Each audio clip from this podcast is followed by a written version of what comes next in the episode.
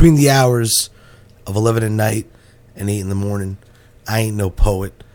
I'm a third shift worker. I'm a nine digit punch code. I'm another lost soul biding time at a suburban grocery store. But sometimes I feel it's worth feeling good about. The food for the neighborhood doesn't just appear on the shelf, it's put there by the sons of twilight, the time biders, the dropouts, the dreamers, the hungry.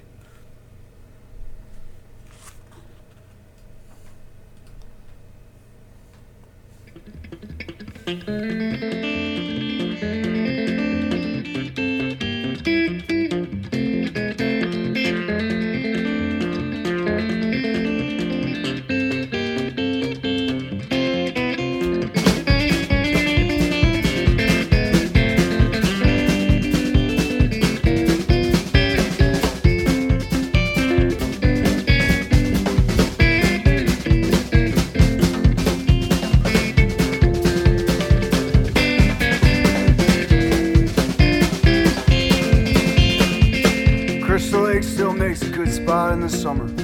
Made your mother worry, made your daddy mean. The smell of rain and rotting wood remind me of her. Rusted metal and gasoline. We were young, we made these rules amongst the bugs and power tools. Things will work out different in my mind. And we care for no one else. We heard no counselor cry for help. Kids will lose their heads sometimes. They lose their head. Kids lose their head sometimes. They lose their. They lose their. Kids lose their head sometimes.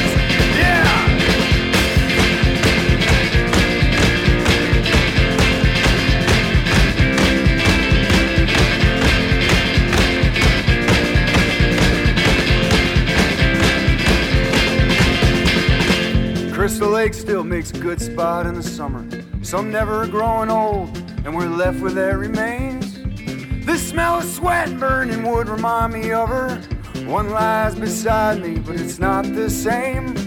We were young, made these rules amongst the bugs and power tools. Things will work out different in my mind. And we fear for no one else. We heard no counselor cry for. Kids will lose their heads sometimes. They lose their head.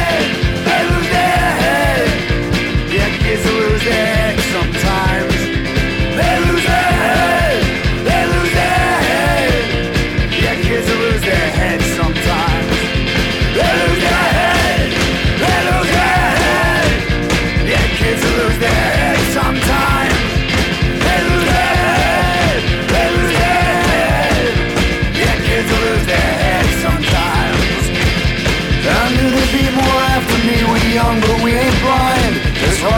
Fucking break and bodies left to find. But she's the one I compare to the women that I fumble through. Kids will lose their heads sometimes. They lose their head. They lose their head. Yeah, kids lose their heads sometimes.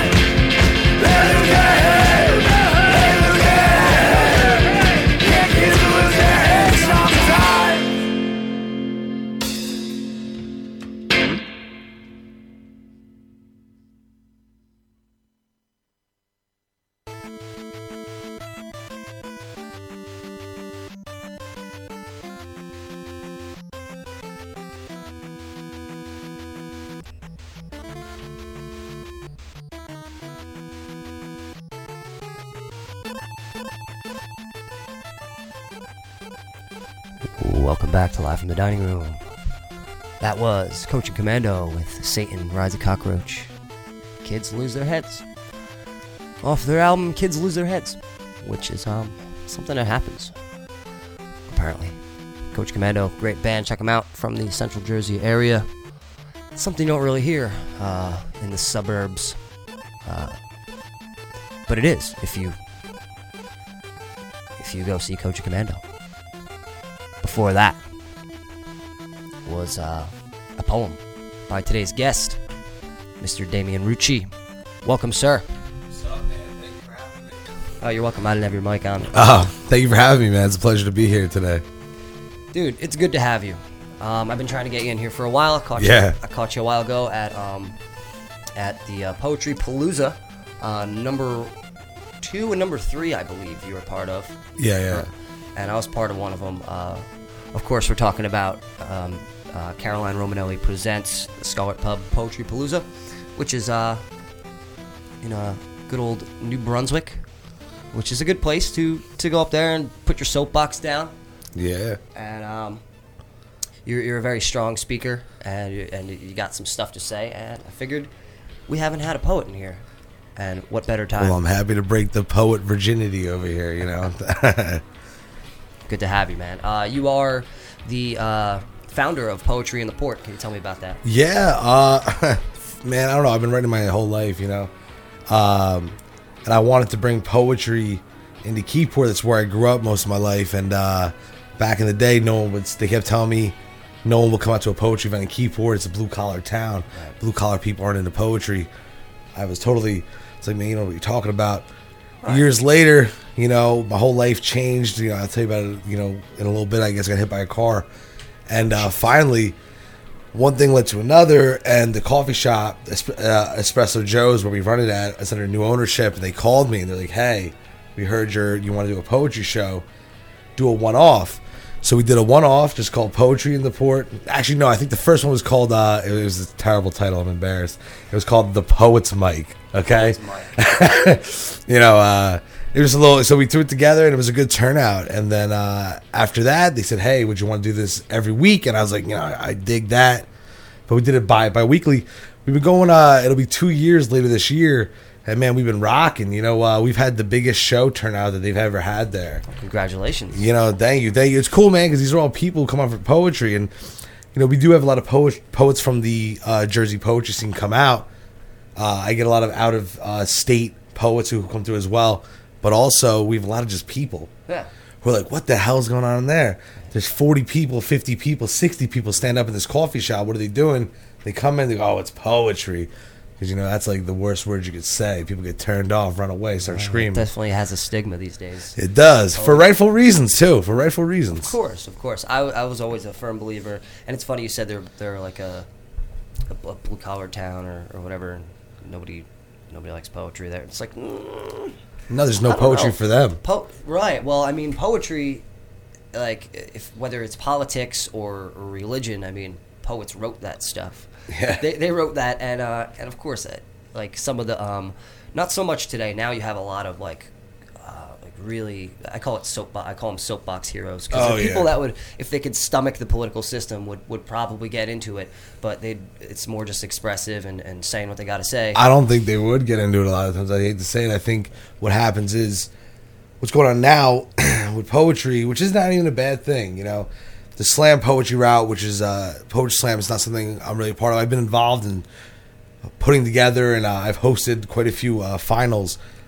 But uh, it's a contest to see who has the best poem. The thing is that every show there's randomized judges. So what happened is that slam, which popped up in the '80s, now uh, every couple of years there's a new hot button issue Right. that ranks well. And what happens is that everyone plays the game. They're all trying to win this contest. So you'll see for two years every single poem is about feminism, which you know, Right. of course, we need poems about those topics. Right. You get anti-establishment. People, That goes for a and while. get- and then you get whatever's the hot the hot item. and it'll change. And you know what? I, I used to be really opposed to. it. I was like, man, Well, that's that's the culture. That's so cookie cutter. You know, that's what I kept saying. Then, then I, somebody told me this guy named Chris Rockwell. He runs a Jersey Shore Slam down in uh, Tom's River. He was like, nah, man. You know, it, it's it's a game. You know, so of course people are gonna want to who want to win are gonna play that game. That's why I'm not part of that. I've I've been at a couple times to get some stage time, but I've never. Uh, I can't rock with that. You know, when I when I write a poem, I don't say, "Huh, what's gonna what's gonna go well with what's going on now." I just, you know, something will hit me. I'll get an idea. Something will move me, and I'll write a poem. You know, and I can't be. I, of course, you know, we all cater to the society we're in in certain regards, but I couldn't do that. You know, and, and feel honest. Well, that'll shape it too. I mean, when I started playing music, uh, I didn't want to, and I think this is kind of along the same lines. I didn't want to learn what everybody else was playing. I didn't Yeah. want to learn the chords because I felt like I was uh, at at that stage of my life. If I would have learned the chords, I would have never been able to forget them. Um, a, lot Yeah. of, a lot of people that have told me that had very original styles, they said, well, I didn't really self-taught, of course, but they didn't really look into the- musical theory and stuff like that, which is kind of the same idea. Yeah, yeah. With poetry, a lot of it's delivery. And I mean, po- a poem on, on paper is one thing. Yes. Uh, the pentameter and the way, but there there is a there is a formula, just like music, just like speaking, just like uh, just anybody doing anything. There's a formula to it where you can keep people's attention and, and then almost almost lose it. And at that moment, you almost lose it is when you pull them right back in and Totally. win. So, I mean, of course, the culture is gonna seep into it. It has to. And Yeah, yeah, For you to for you to to not recognize it, it, you would kind of be shooting yourself in the foot because it's gonna shape you. For sure, for sure. You know, I actually got into a big, uh, a big shitstorm. I could curse on here. That's so course, cool. yeah. Cool. Got into a shitstorm on my uh, Facebook the other day because I said that all poets should be recording their poems and their sets when they do shows Mm-hmm. to listen to it later. I heard Bill Burr, the comedian, talk about it on a podcast, and I was like, "That's a listen." You know, I was like, "Man," I was like, "I gotta do it." You know, uh, so I started doing it, doing it for uh, you know a month or two now, and it's helped me tremendously. So I, I recommended that because what I was trying to stress in the post is writing the poem is the art form. One of it's it's its own little thing, right? There's so many poets who've never been on a microphone in their entire life, which is fine, cool. However, to me, if you want to get on a microphone and an audience is going to come out and spend their their their time to watch you, even if it's 15 minutes, 10 minutes, you owe the audience a show. An entertaining experience. The problem is that poetry has lost that ambition to be entertaining. Okay, and that's why uh, poetry after the '60s went right into academia, right? Uh, which there's some great poets from academia, you know, like Stephen Dunn and Tony Hoagland, and they're fantastic. But for every one of those, there's a hundred people who are just copying the styles that they're, they're reading in school. the safe ones. Yeah, yeah. And then what happens is when they go to do shows, or I'm sorry, readings they call them, which is no different. It's just fancy moniker. They'll uh, they'll sit there and just mumble into the microphone, and uh, you They're know, even- they're not even drunk like Bukowski was. At nah, least- you know, At least he, you watched him drink three bottles of wine and berate a bunch of people in the crowd. I mean, yeah, yeah, yeah. I call them I call them uh, Bukowski seminars uh, because they're it's almost like the Socratic seminar where they're open to interpretation, but then he has that oh yeah. the dictatorship of going no my no. well, you I'm can't right." even say Bukowski anymore in poetry. It's funny, right. Yeah. because uh, you know the, you know, it turned out the guy was, you know, he didn't. He wrote about it in his poetry that he was a son of a bitch. Yeah, you know, and Yeah. unfortunately he is. And uh, but a little bit back to the thing is like, I think that when you're on a microphone in front of an audience, you need to get better constantly. You need to be engaging, and um, you know, some people. Uh, you know what they'll they'll just do is they'll just you know project their voice if they want to do that and they'll they they use the same 15 hand gestures and and motions and voices that are on Symbols button and poetry sounds. Symbols and sounds. It's the formula. yeah, but me, uh, what I think that you know I've been doing is I've been trying to break away from that. You know, like I, I came up, I was, I was in a punk rock band when I was growing up. You know, so I came from a different like seeing a lot of these guys. So to me, a show means everything. You know, I want people to walk out of my my show like whoa, At least one of them. at least one. Yeah, don't wrong. I've had quite a few uh, bad experiences. Well, when you when you do stray from the formula, you're taking a big chance of, of, of maybe captivating or maybe getting the attention of 15 people as opposed to captivating five. Yeah, yeah. And um, it's it's a tough thing to do, but by by ignoring the the formulas. Uh, that's how subcultures are, are born. It's true. You know, so it's almost like people were so things like this started popping up again because everybody was so um, bored of the of the same kind of Yeah, everybody yeah. looks the same everybody's doing the same kind yeah, of thing uh, that they that they even bars wouldn't even have them in because you'd have the one guy who's so flamboyant and in your face and people are just like oh, I'm not They weren't ready I'm for not that. ready for for thought for somebody else's thoughts Yeah, yeah, yeah. I'm already there's this TV on there's this this on I'm just getting everybody's thoughts I'm watching the Giants. You know, you know, I, I've had that. You know, and the thing is that you got to know the rules before you break them. Mm. You know, and uh, you know it's it's all about taking chances. Actually, uh, I went on tour in June after my book came out, The Former Lives of Saints. is that what you got right Yes, I do. So I'm gonna here you go. It's yours. there Brody Um, so I went on a little tour. I went through uh, Buffalo, Cleveland, and Pittsburgh. Um, and uh, that that book's actually a split with a Kansas City poet named Esno Martin.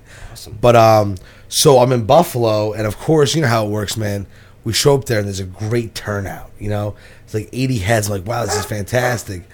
Everything's going according to plan. Those things never go according to plan. No. So the PA system broke. Of course. Okay, of course. Like, how else would that work? Right. So I was with this other poet, John Burroughs. He's a publisher from Cleveland. He's like, "Man, what are we gonna do?" Push the mic to the side. You know, I said, "Don't worry about it." And you know, he he's a loud guy himself. So, so he, we looked at one another. We're like, "Let's do it."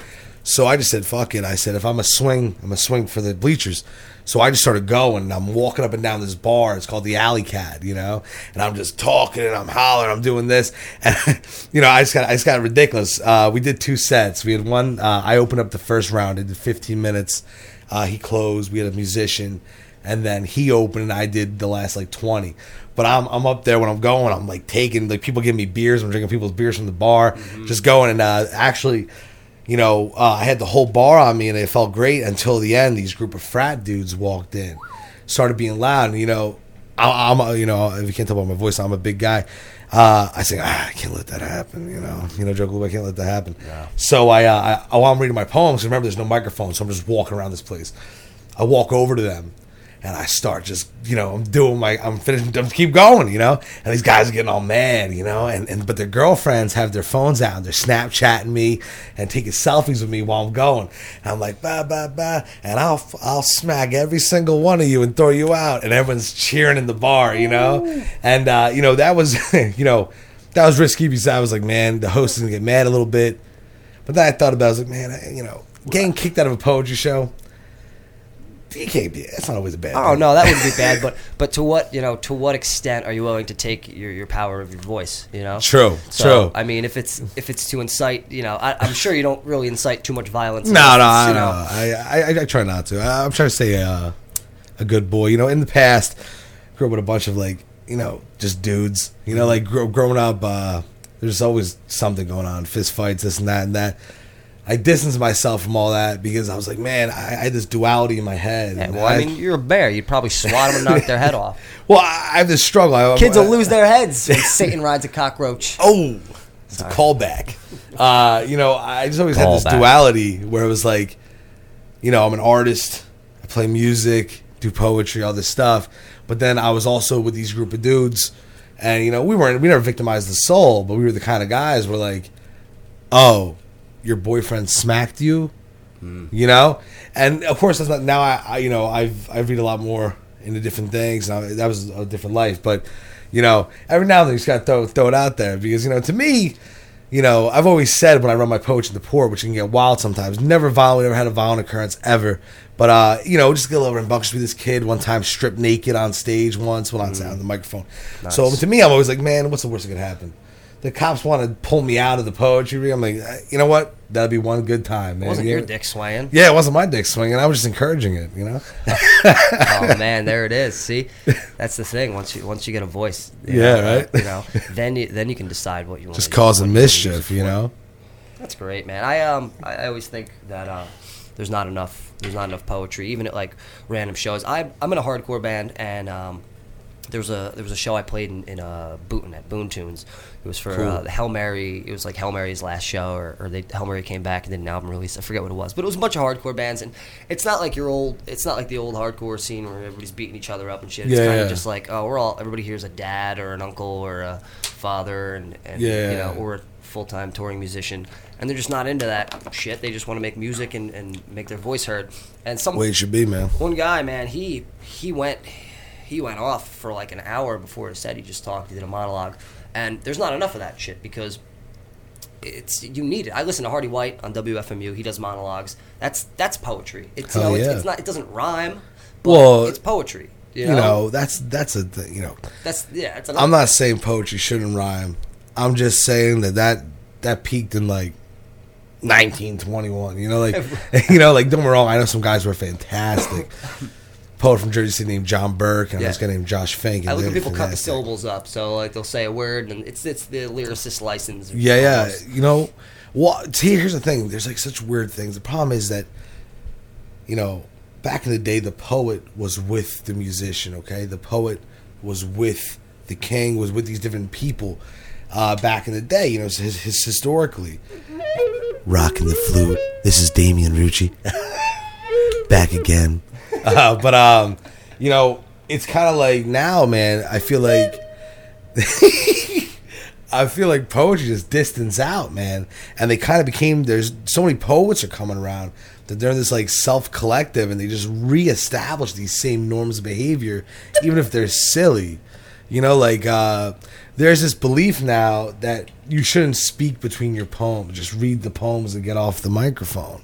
And that's completely ridiculous because some of the greatest times when you're going to a concert, you're going to go see your band, and they tell this like anecdote about what the song's about. It's this crazy, funny story. Right, and those then- make those experiences. Well, that's your segue. Where does this person begin and uh, this person end, and their their art begin? And you kind of want to leave that to the side, as long as it's, as long as your art form, as long as you're not like GG Allin and Oh, yeah, and yeah, you know. shoving stuff in your ass. I haven't thrown shit at anyone yet at the poetry Yeah. ring. I'm not. I'm not discounting it from a possibility, but I'm just saying I haven't done it yet. You know, but uh, now, man, you know me when I when I'm up there and I do my shows, you know, to me, I'm doing a poetry reading, but I'm also, you know, I tell stories in, in, in between. I go, you know, I go in these little, uh, you know, talk about what's going on, bullshit with the audience, because it makes the whole thing better.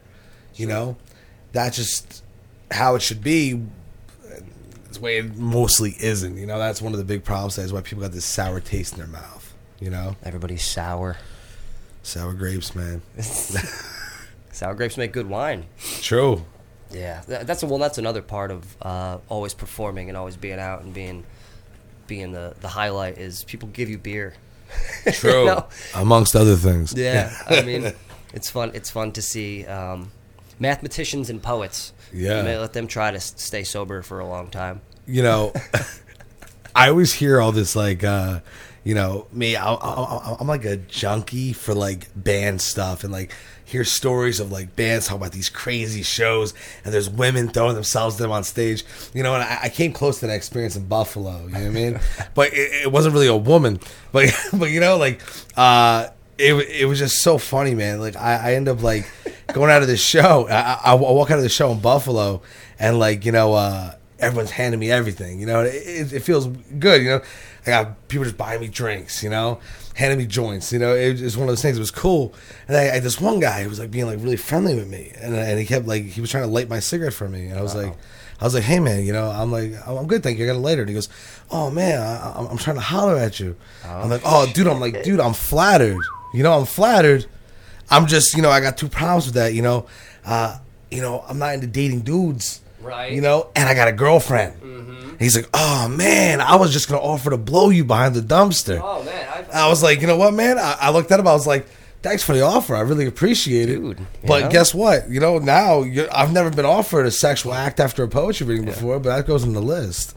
Yeah. Mark off your list. I'm sure you got. I'm sure there's a few on there. You definitely meet some interesting people, especially in poetry. Definitely, man. I, Definitely. I grew up uh, playing music when I first started playing out in uh, Perth Amboy with a with a huge, uh, a huge group of Peruvian kids. awesome. And, and they played. I had a Peruvian friend growing up. They played everything from uh, metal, like like heavy, like death metal, Yeah, to yeah. you know to um, you know classical greatness, and it was the same thing. Yeah, Really, yeah. Classical music and, and, and black metal are like What's pretty much the same. Yeah, right. And Distortion, you know. but there was a um, there was a a young lady by the name of and by young lady she was a lot older than me. I wasn't even uh, of age, and her name was uh, La Guapa, and she used to do uh, Accente de Arte, and it was uh it was just art and art and music, and she would get stuff together all over all over Perth Amboy at the Ari Lounge, Nice. um, on the on the bay and stuff. And then uh, she got into something, and she still does it. She's more of like an Yeah. inspirational person, but she used to just very a very very passionate. Like she'd write poems about like coffee and shit. You know, like like Hey, cool it's cool, stuff. man, like you know? very, and Could you know, pass that ashtray up here? Oh, of course. Thank you. I mean, what are things that you know? It's it's pretty much it's pretty much humor and heartbreak is what every human has in common. you know? True. So if you can mix some of that in there, and you know, it, it's tough being uh, I like like I said, I call them soapbox heroes. Uh, it's hard not getting that stigma of, of being like uh, of coming off like lethargic or or, or, or, uh, jaded or, or something. You know, like- Jaded's a good word, man. yeah, There's a lot of poets out there that are that are jaded, you know. Right. Well, I think it's important to keep um, keep introducing yourself back into it and keep uh, keep looking back at yourself and, and doing some internal disclosure and almost kind of going off the off the beaten path and just freestyling. See, the big difference I have is that you know, there's a with the what you call soapbox poetry, which I'm totally gonna rob because I love it. Sure. Um, there's this belief that you know what they do with a lot of the poems, they just say how they're feeling, which is you know valid, of course. That's cool. You know, makes great diary entries, but that you know they just I forget funk songs. They like forget like how to write a poem, and it's just like uh, it's a spill of trauma, which you know um, is great if it's that's the setting for it. If you have a poetry reading or poetry workshop that's like supposed to be for like trauma healing and stuff like that, great, do it. It's for- particular. But for the crowd, like if I'm coming on a Friday night and like my wife's into poetry or something like that, you know, I'm saying if I'm older like that, and I'm like, oh, let me check it out, and it's just somebody spilling how they feel. I'm like, what are you doing? Um, you know, to me, I want to write a poem, okay, and I want to make somebody be like, wow. I want somebody who's not into poetry to be like, wow, you know, I dig that. Like, uh, you know, the best comments I've ever had were just dudes, you know, guys in work boots who, uh, Yeah, you know, collared. just coming off, n- never heard a good thing about poetry. The last poem we read was in ninth grade, and all of a sudden I'm doing a poem Yeah. about, you know, working overnight at a supermarket. I'm doing a poem about being broke. I'm doing a poem about, you know, I got a funny poem about, you know, Tail the Phantom Shitter from my last chapbook, stuff like that. Like, and just like, dude's like, yo, man, that's a poem? Mm-hmm. Like, yeah, it is. Uh, you know, of course, it doesn't rhyme. no, man. Listen, you know, it, it's rhythm. You know, uh, Walt Whitman. I don't know. It was a fantastic poet from the 19th century, and uh, he said that there's a balance between poetry and uh, poets and the society. Right. It's yeah, po- between poetry and ranting And um, and, and politics. yeah, yeah. I'm going to paraphrase, but he said something like, you know, the idea of the goal of the poet is to be admired as much by the society as they admire the society themselves, even if they're dissenting against it. You know, um, there was uh, I'm going to butcher this quote too. This one uh, poet from France uh, said a quote that the uh, the American poet is in uh, rebellion uh, because they see the great American dream and they see themselves outside of it. But at the end of the day, they, they, they do believe in the idea of America, and that's why they write these poems that are and whatever you want to say, anti-American. There's no anti-American nothing. You mean like we are a country of dissent that's was born on dissent, and I think that now in my newer book, I got a lot of poems that I wrote more that are uh, you know attacking the status quo, questioning how things are going. I got a poem called "Everyone's a Moderate Except When They're Not," and that poem's about uh, how during the election, you know, everyone kind of forgot that everyone else was like a person. You know what I mean? Like we just completely. uh, Everybody was sitting on top of the fence and they didn't have to jump to one side. People Yeah, were yeah, yeah. kicking them off. Yeah, it was like uh, literally we let partisan politics completely sever, the, you know, any sort of interconnectivity people had. You know, I was watching families get torn apart. You know, and uh, instead of showing some empathy on either side, we just said, no, no, those aren't pe- people. You know, oh, you support Black Lives Matter, you're an idiot. Oh, you vote, uh, you're conservative. Oh, you don't love people. You know, we just let it completely you know that one moment shocked everything. So now, when my my last poems, I didn't really, you know, but these newer poems are a lot more on social commentary, and I kind of moved into that. I was nervous at first to do it because I didn't think I had the words or the ability to write a poem to properly uh, do anything about that, you know. And now I think that you know I believe in the Whitman way that you know that's it's it's about that that tie-in, you know, like poet must write about the society they're in, Right. You know, that's that's the whole point of a poet. Mm-hmm. You know, Don't just cater. Make, make people work for it. Yeah. Um, some some of my favorite poets are people that I need like a thesaurus for, and it's not just because of the disconnect of the of the old English language and the new one, but it's just because these you know people are not that they're using big words. They're just using words in ways that it's kind of like seeing a word and then seeing a word on a contract. Yeah, They're different. You know. Yeah. You know. So and when you think about words, the more you think about them. The more you're like, holy shit, what the hell does this stuff actually mean? I know what it means now. but Yeah. what did it mean to this guy that I'm talking to? Because he came from a different time. Or what does it mean to this person? Totally, totally. So,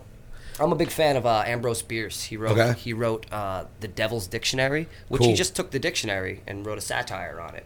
Hey, so not every that's word, great, but the words know? he wanted, and he was definitely bitter and biased and all this stuff, and a lot Some of of the best ones are though, you know. yeah, and he's and he was great. He was great, and he had um, various artists do some some artwork, kind of like Stead, Ralph Steadman esque, like the Hunter S. Thompson thing. you know, uh, with with the the really dark ink drawings and whatnot, and um, and then I got into as a child. I think I was introduced to um, Shel Silverstein, Okay. of all people, and that was another thing that intrigued me. Even though the, the some of the poetry was just for kids, and then some of it I didn't understand. That I, wrote, I read it again, and I was like, "This is way over, way Yeah, over yeah. a kid's head." And then there's like these drawings next to everything, and I was like, "Oh, this is a this is a cool thing." You know, it's it's the image and the and the words, and it's not too like daunting and like hard. It's hard to grasp. It didn't leave you empty or Yeah. because a lot of ups will bring you down just as fast. See, like I kind of subscribe to like the Hemingway idea of uh, writing, where you know I like to write in the language of the people that I that I came up with, you know, of my people, right? So, you know, to me, when I read someone write a poem and they use a bunch of like you know uh, million dollar words, to me, I'm like, are you trying to write a poem or are you just trying to show off, you know, uh, how many words you know? You know, like some people do it fantastically, but some people are just like a list of like uh, four syllable words that are unneeded. You know, why am I going to use a four syllable word when I can just say a one syllable word that does the same thing? You know, and uh, words do have power, but it's the power we give them. That's why I actually I don't know if you know about Hebrew. Uh, I haven't. I'm not too well read, but I have a lot of friends that were It's Jewish. numerology. Yeah, it's every word, every letter means a number. Well, I'm you know? really, I'm really, really into, um, and especially now, um, 29 years old. I've been researching um, a lot of different things uh, between between uh, quantum realities and biologically quantum and the brain and, Yeah, yeah, and yeah. the electric universe and yada yada yada and the connections between everything that's measurable. And I'm finding more and more now that when, when people say, oh, that's voodoo or that's satanic or that's the symbolism, what they don't understand is that symbols, you know, from from the play button on your radio to the cross around somebody's neck, it's not just a symbol that incites a feeling in you. It's a symbol that actually, because of its shape and what it's made of, gives off a frequency.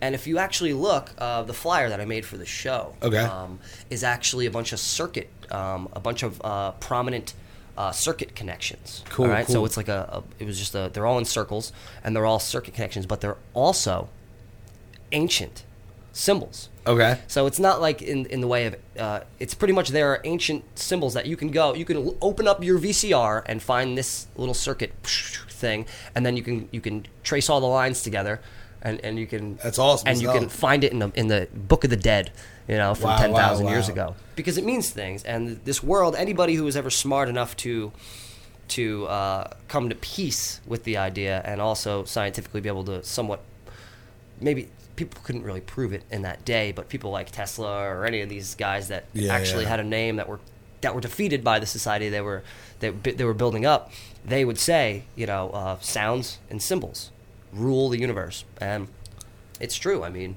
I agree, man. words are voodoo in all fashions, so you be careful what you use them for. Yeah, know? yeah, of course. You know, like some, and the, that's the problem I have.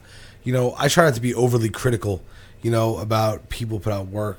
I'm not a hater. I support everyone who wants to get into any sort of art form. I think it's a great release that more people need to start trying out. But you have however, opinions. You have opinions. however, you know, the problem is a lot of people just string words together, and they call that a poem, they call that a song, they call that whatever, and that you know, to me, there's like this, uh, you know, you know, I, I battle with it because, you know, I think a lot of poets, a lot of like you know, these are like the the people who wear scarves and shit like that, you know, they like think that uh, ascots. yeah, they think they're like uh, on another class, and maybe they whatever they believe it. You know, I grew up a poor guy. I Talking like the Lower East Side or something. Oh yeah, the Lower East Side where rebellion began, man. And then now it's like you know you can't live there without having a six figure income. yeah. Um, but it's like there's this weird thing, and I think that there is this almost um, this ritualistic, uh, almost di- divinity thing. Because me, I, I was an atheist. Now I'm more of an I don't know what I am. I belong to the church if I don't fucking know, you know. And uh, I do. I, I, I read a lot of different stuff. Can't But find, I can never find that place. it's not I- on Google Maps. I just think that there's like this weird thing that happens when people create art because I don't believe personally that art is local.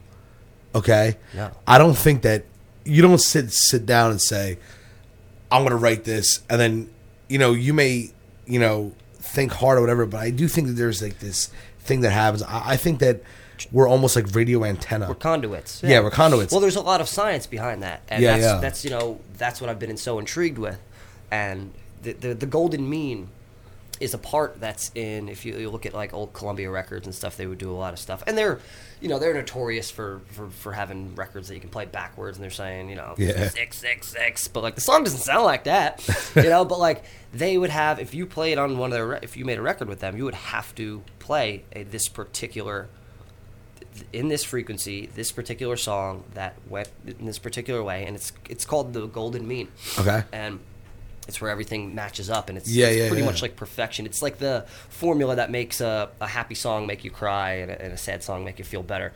You know, it's it's all there, and they know it. They know what it is, and they use it to to brainwash people. And that's the worst part: is music's being infiltrated, sounds and frequencies are being infiltrated. Look at the music today, man. Listen, you listen to four different songs back to back. It's got the same tempo, the same chord progressions.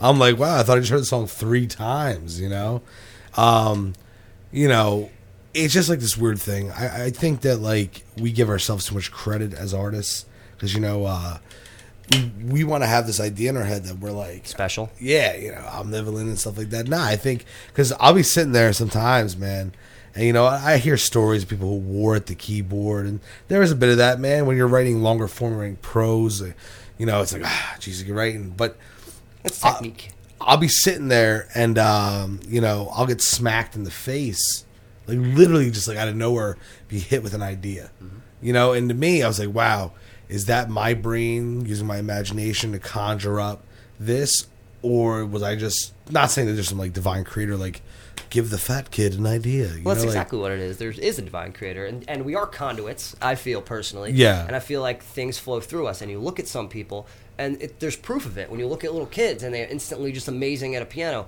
it's like it's like either they're reincarnated and they have muscle memory from a past life, or somebody's like broadcasting shit into their head. and I think the frequencies can be changed too. Of course. You know the comedian Sam Kinison from from the the eighties. Um, Man, he's a big guy in a trench coat and a beret. Okay, yeah. Okay. Um. Well, he's like you know he, he was a madman, but supposedly his brother wrote a book called My Brother Sam. Mm. Okay, and the book's about how his brother was a straight laced kid, big in time into mathematics and science, soft spoken. He was Mm-hmm. hit by a car, hit his head, and when he came out of the coma, out of, of coma, he was a different person, and he was then he became one of the greatest comedians of all time. And I think that like you could adjust adjust your frequencies through many different things. You know, uh, through doing terrible things, through doing good things, through psychedelia.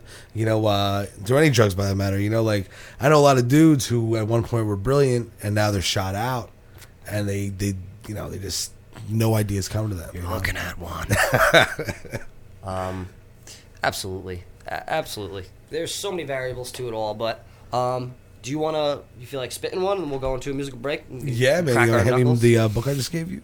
Yeah, I'll hit you with the book, and Cool. I want to give a little uh, a little uh, anecdote before I read this poem. Um, so this poem is called "Softcore Porn Never Sounded Like This," and it's about when I was 11 years old. I uh, got my first phone, and I got into an adult dating site, and I met this 40 year old woman who I would like have phone sex with every night, and then I told her that I was 11. And she was like, you know, that's cool with me. So, you know, I was having a blast having phone sex with this chick.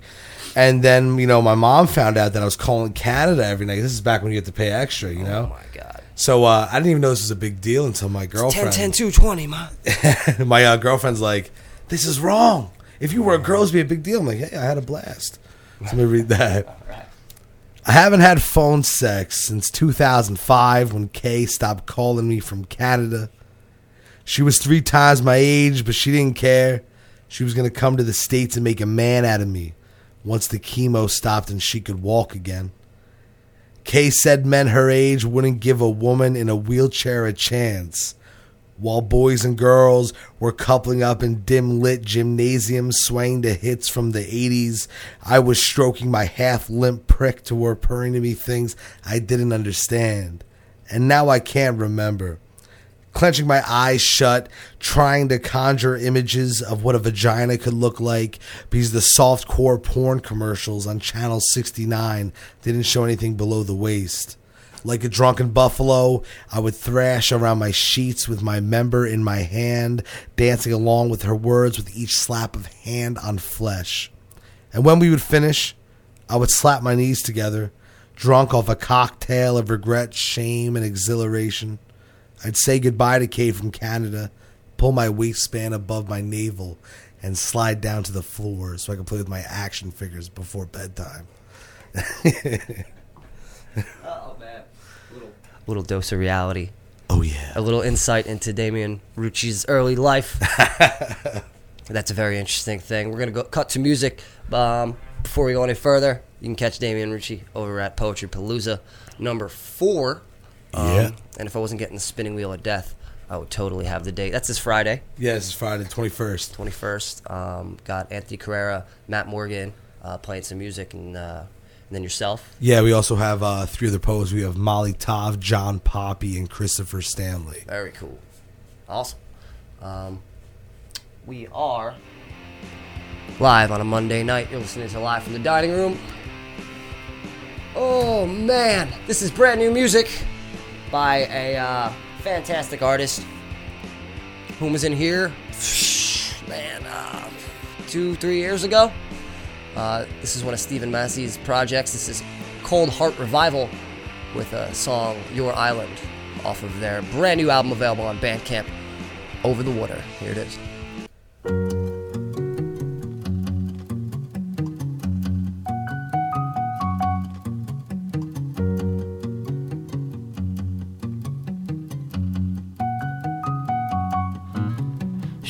Shifting by a couple of degrees, and none too pleased with you, my darling. We've got the ambition to succeed, but it's too fun to watch it falling.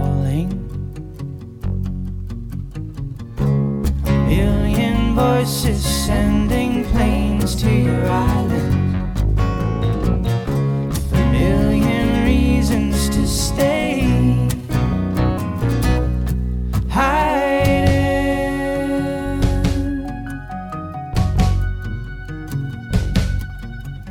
I'll end up an addict to disdain.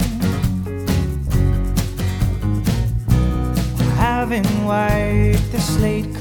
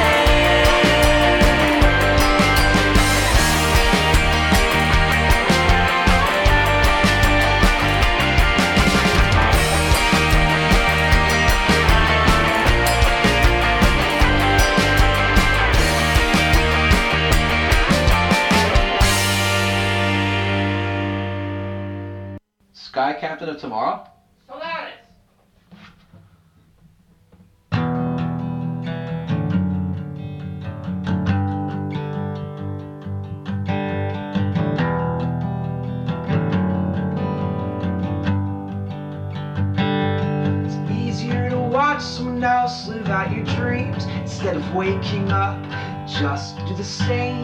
There is a comfort in seeing you played out, but you're not playing now. It's not a game, this is reality, and I hope it's something out of it. Shouting out, but it helps to keep me from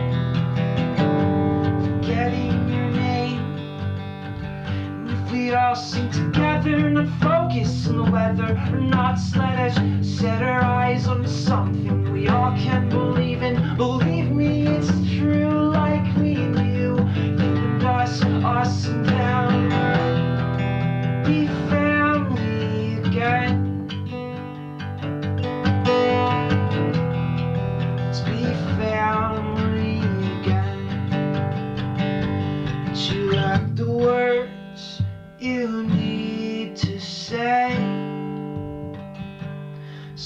Close your eyes and you say things anyway.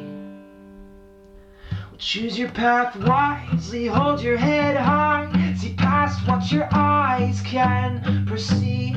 And would you love me unconditionally? Traditionally, that sounds fishy to me, but we all have to swim the biggest of seas. We all have to swim, we all have to swim, don't we? You lack the words you need to say. So you close your eyes and you say things anyway. You lack the words you wanna say. So you close your eyes. Just close your eyes.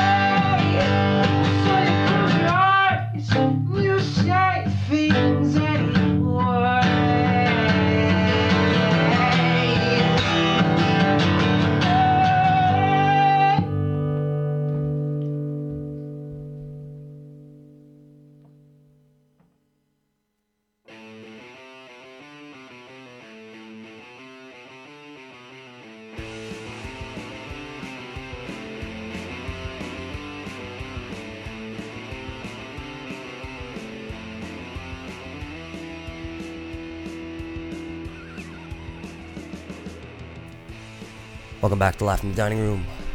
That was Man Dancing with the words off of their album Everyone Else, which is available on the internet.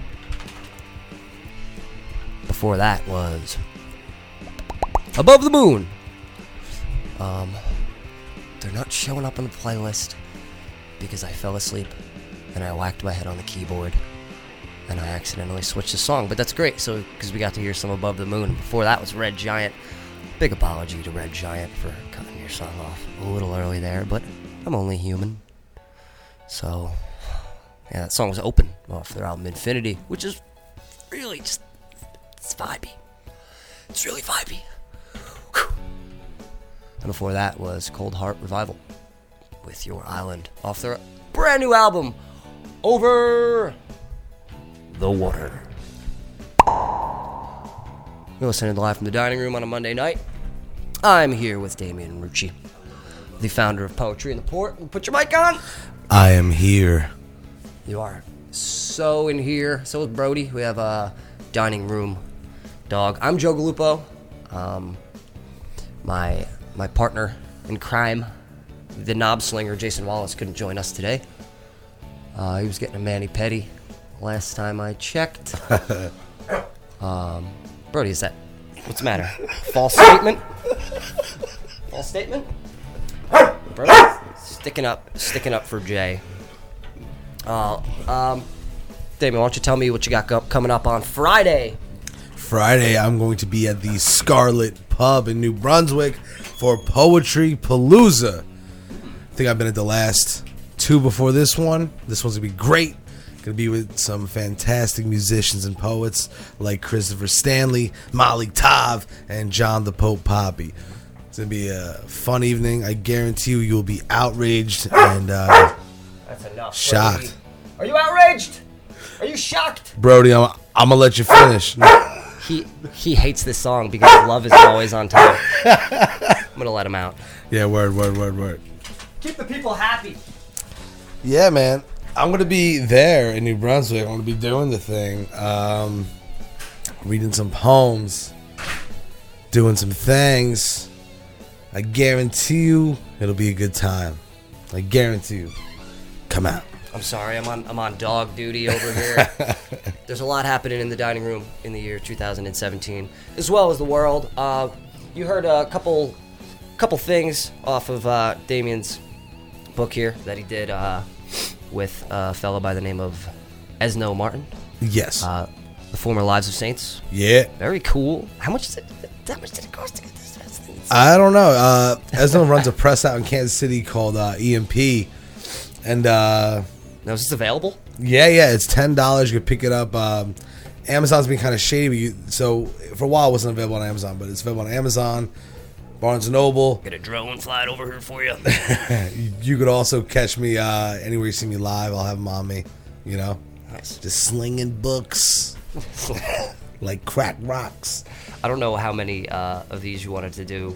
Yeah, I'll do it. Uh, I don't know. but you wanna do one? Yeah, yeah. yeah. You want some? You want some wood flute that I just? You gotta bring out the flute, I found it under my bed yesterday, and um, yeah, I just I found it under there, and I brought it over to uh, Low Light headquarters. Okay. If you're familiar with the show, you're familiar with the band Low Light. Uh, play a lot of them, and I play random instruments on their stuff sometimes, and they they make it sound good. I don't know how, but I just found this really spiritual flute. Yeah, it, it is pretty spiritual. I'll start you off. And then All I'll right, do dog, it. And then I'll let the dog in. All right. I sold my soul. I sold my soul to a grocery store for eleven dollars an hour, and it doesn't look like I'll be going anywhere anytime soon because nowhere else pays as good. I only got to work seven days a week, ten hours a day, and they don't care if I smoke dope as long as the job is done. The world sleeps while third shift chews at my flesh like a plague. I can't even work sober anymore.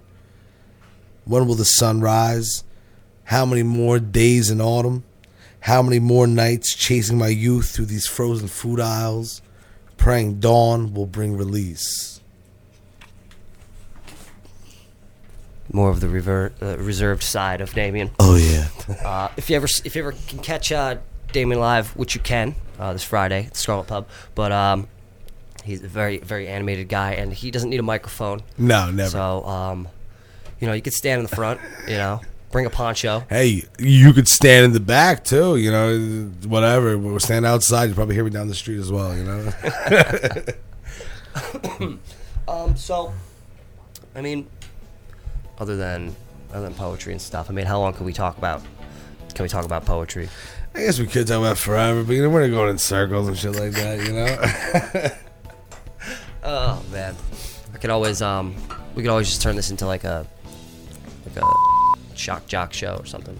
Just say a lot, you know. yeah, yeah, yeah, yeah. Just um, just be like, God, Donnie. Make sure the soundboards work. Oh, that's great. Yeah. That's great. You are hereby listening to Live from the Dining Room on a Monday night. This is episode 160 something. I'm Joe God sitting here with. Damian Rucci. He, uh, he's been doing some stuff. Um, if you're just catching this live and maybe you need to run or something, I don't know why you would ever need to run away from your mobile device or Don't your run. computer, but this will all be um, up on the interweb iTunes, Podbean, Stitcher, anywhere that you do podcasts. You listen to podcasts. Oh, I'm obsessed. I'm a podcast madman. what are you on right now? Uh, what am I on right now? Or what am I listening? Do you like, um, do you like Marc Maron? yeah, yeah. Uh, I like Marc Maron. Marc Maron just, you know, I love him, but he's just a bitter son of a bitch sometimes. And like, I used to listen to him a lot, but he keeps getting these podcasts where he'll bring like a guest from the past that he wronged, and it just becomes like this cringeworthy mess of like bitterness. But it's kind of like, it's very telling because the guy was a bitter, you know, bastard, and now you know he's like coming to terms, like, oh, I was a fool as a young man. I listen to a lot of Joe Rogan, uh, Bill Burr. I listen to uh, Duncan Trussell, Joey Diaz, and the Church What's Happening Now, and I also listen to a lot of conspiracy podcasts. I love those. I've been really into this podcast from Ireland called the Conspiracy Guys. Okay, it's these dudes, and uh, they're from Dublin, and they just talk for like they have like five hour podcasts. And you know the the job that I have that pays the bills is I work overnight at a supermarket. I know it's very glamorous, but um, so I'll listen to this like five hour podcast about like numerology and like religious books and shit like that. You know, it's great, man. It's fantastic. I think podcasts are almost you know a near perfect medium because uh, you do it when you're doing anything. exactly. You know, Exactly. you don't you don't gotta be live. You know, this is live right now, but in a couple days it'll be uh, everywhere. Yeah. And then somebody can listen to it at work when they're going for a jog, when they're doing errands. Right. What a lot of people don't realize is podcasts are great because you can da- like usually you can download them when you're in like a Wi-Fi area. A lot of people have like data data bills. Yeah, or you stream 'em. data or whatever they want to call it. You you could stream them, but if you just download them, Yeah. like onto your onto your device, you can listen to them without when you're driving and you don't have service. You can Yeah, listen to them, and uh, you know that's that's what I use it for. I mean, I don't really listen to this podcast, but I'll. I was just on uh, Awesome Talk, which is down down the shore, and they do a lot of different stuff. Those Cool, guys, cool. they have people of all walks of life in there. Nice, Um, nice.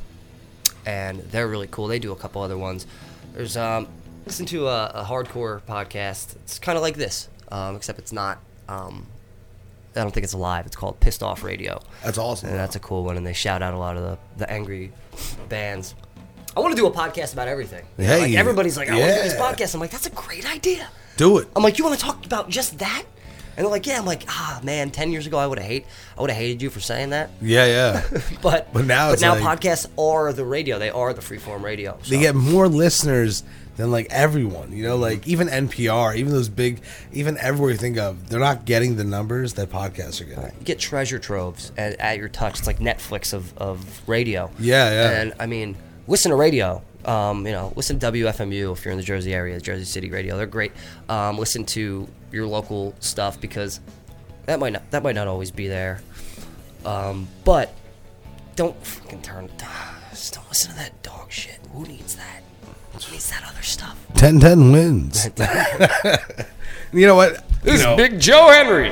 the radio was for i think it's for still is you know a previous generation you know it's kind of like television now you know uh there's netflix there's hulu there's all these different places are just saying we're gonna just democratize you know this medium where now anyone can you know two guys with a camera have youtube videos that have more views than the number one cable channel gets Jesus Christ. and that's ridiculous, you know. Like, uh, you know, a podcast like Joe Rogan, he's got like nine million downloads an episode. You know, like, there's no radio show on the planet that's getting that per episode of listeners. No. maybe like Infowars and all them, you know. Yeah. But God, I'm sorry, I'm sorry, gentlemen. Uh, Pretty uh, obvious. They're making the frogs gay. I have the documents. Amazon's doing it.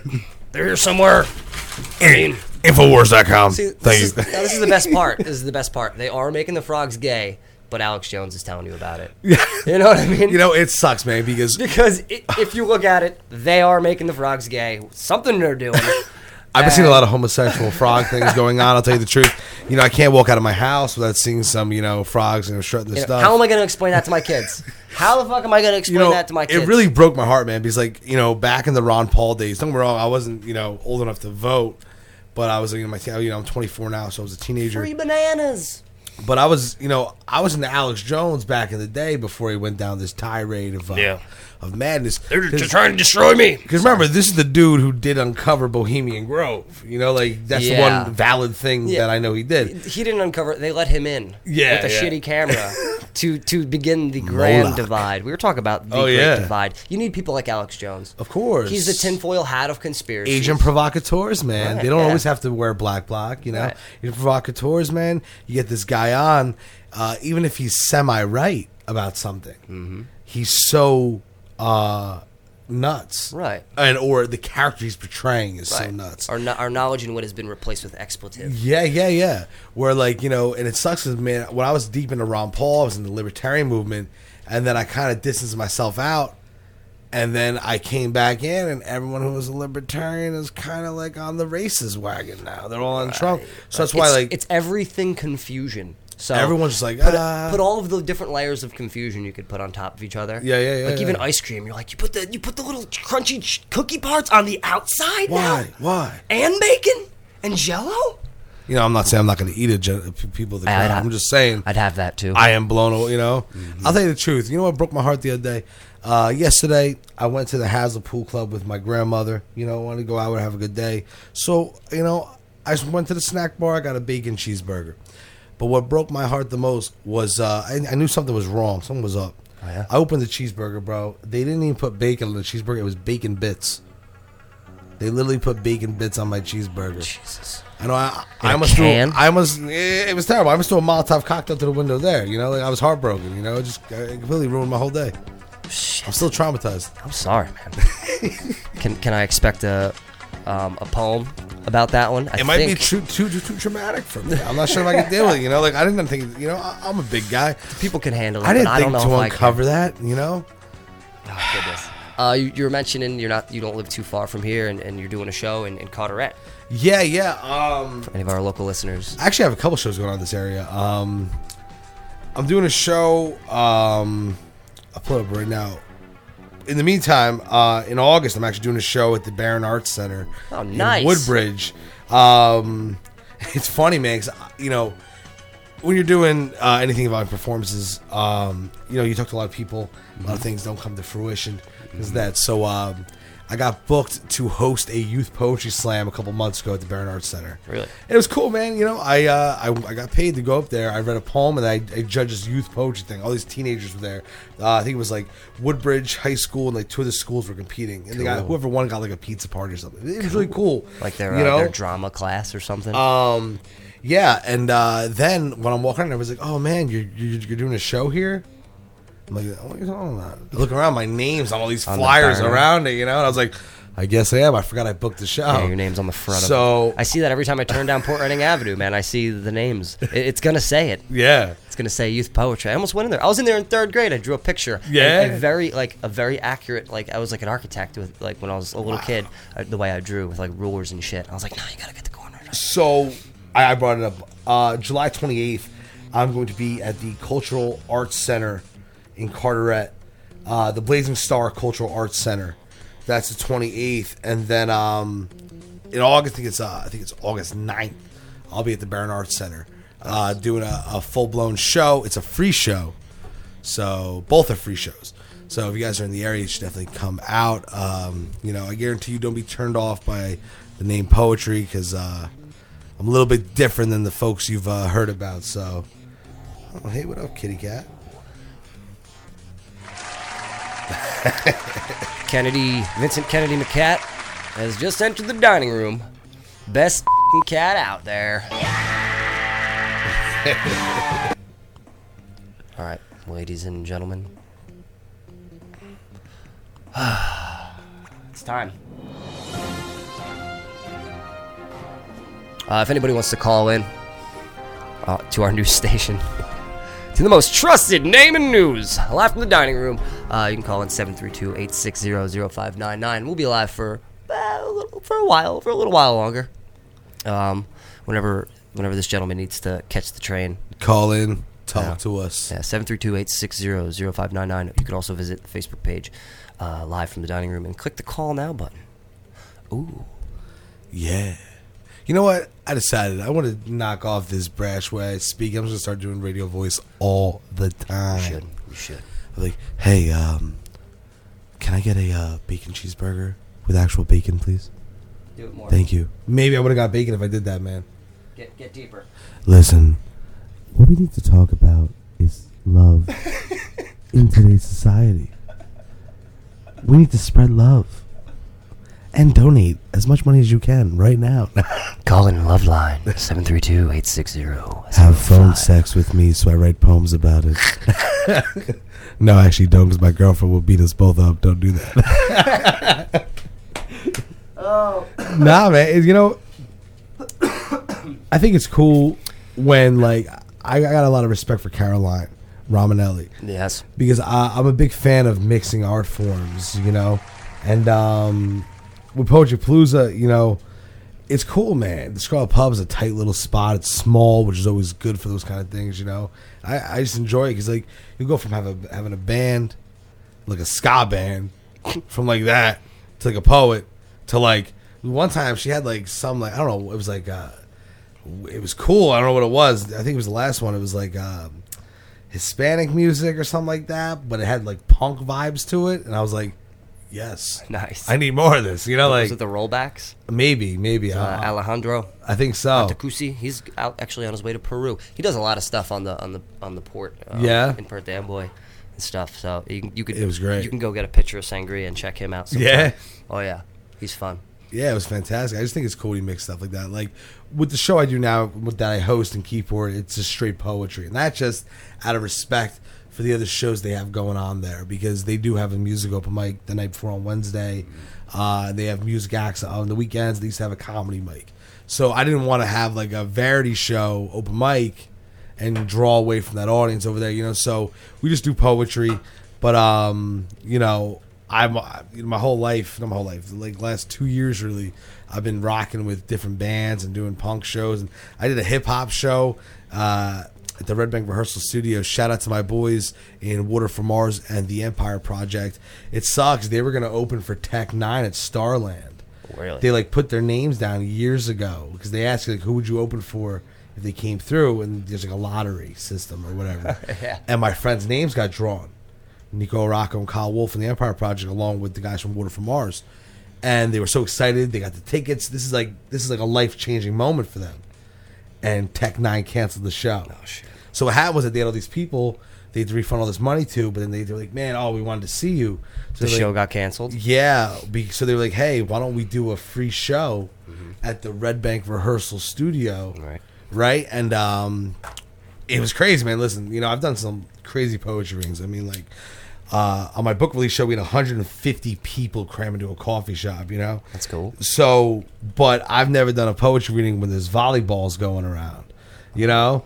Because, you know, it was like I was with these hip hop guys, so we did this show, and it was like, you know, I'm doing a poetry reading, and there's volleyballs going around the audience. I was like, Oh, nice. I can get used to this. Volleyball or like beach balls or something. well, like, you know, those like beach ball, you know, like, you know, like at concerts, they like they push them around, they like three or ah, four of them blown up. That's always fun.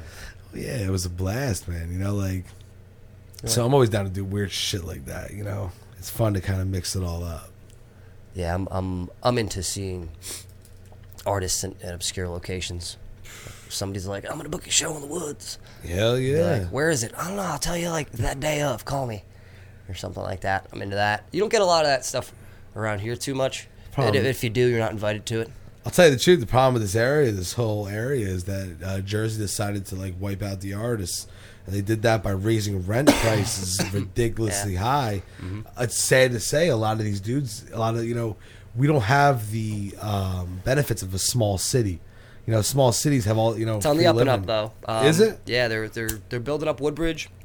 If they put a if they put a a uh, hospital in Woodbridge, it'll be a city.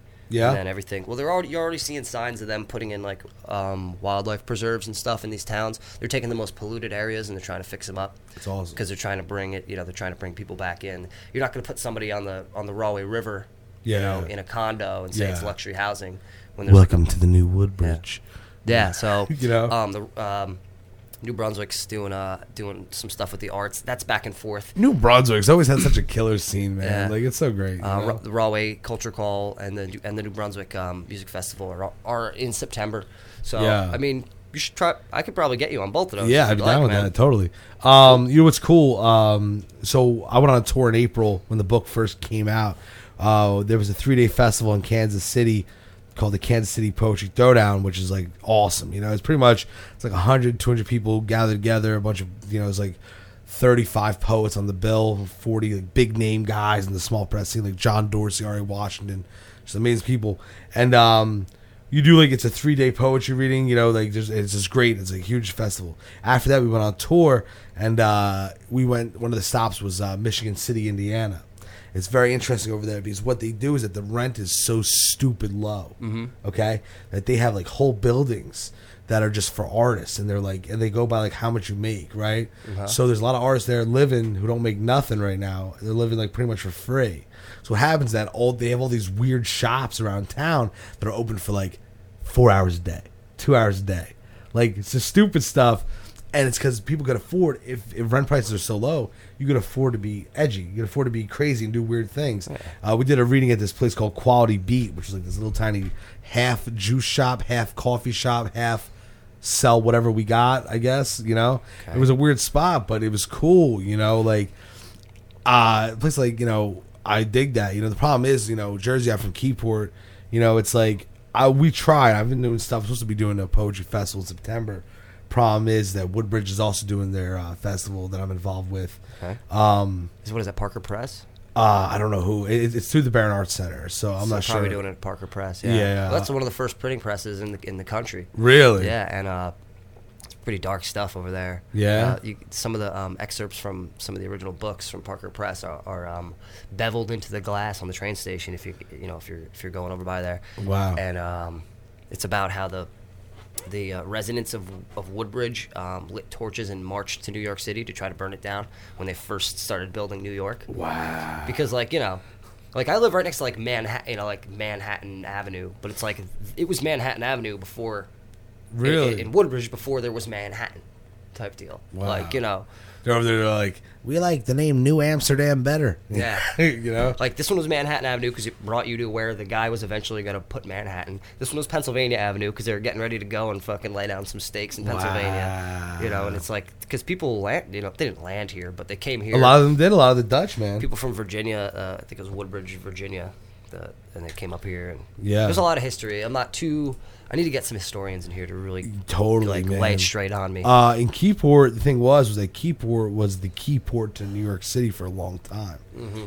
Uh, and how was it the Dutch showed up, right. and they were there for a minute from like 1640 onward. Mm-hmm. And you know, uh, even you know, Keyport was such a bustling town in the 20s and 30s and 40s. They actually built those planes. You know those planes that um, they could fly. They could also land on water. You know Yeah. what I'm talking about? Yeah. That those were built in Keyport.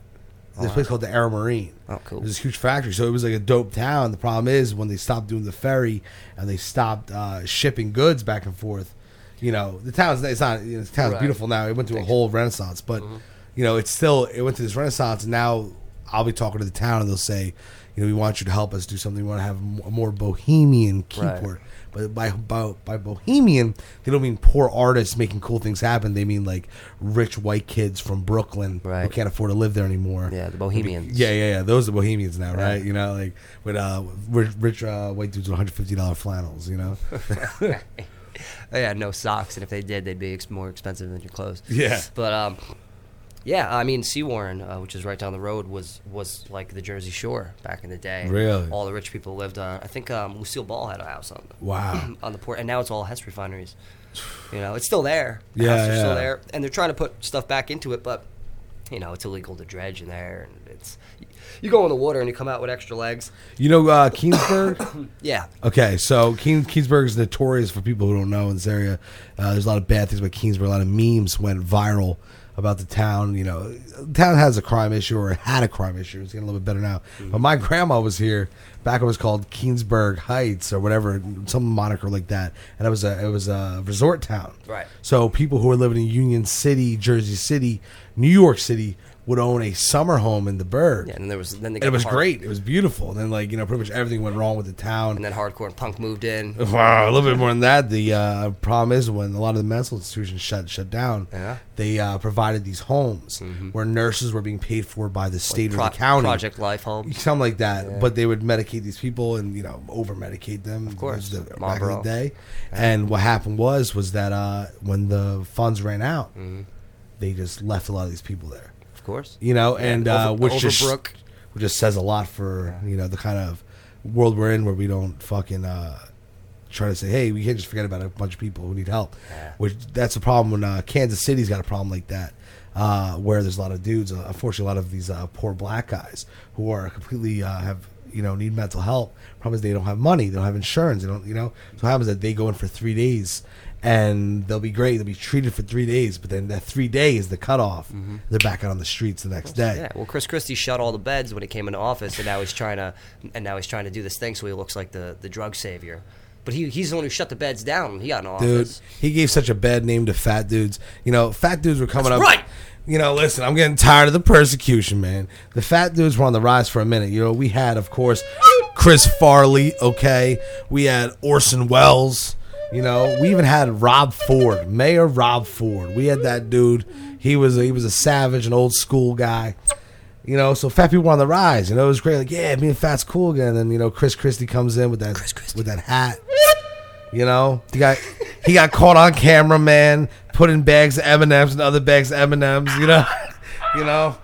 Ah, Chris Christie, what'd you do, man? He's like Chris Christie's like, oh, Scourge of the earth, he's such a goon. spineless man. He's a goon. It's it's it's it's almost like uh, it's like a tween version of the mafia that we're looking at. You know, we're looking at a bunch of politicians who look from from a distance, or actually from any angle you look at them now, unless you're sitting right there, unless you're right up front and you're just too into it. Yeah, It looks like a bunch of kids arguing over the kickballs at the beginning of recess. Yeah. because there's always the fucking egg-shaped ones. There's a couple flat ones. You get the fresh ones. yeah, yeah. It really know? that's what's happened. That our president's in the corner on his phone tweeting about it. You know what I mean? That's what it was. So good.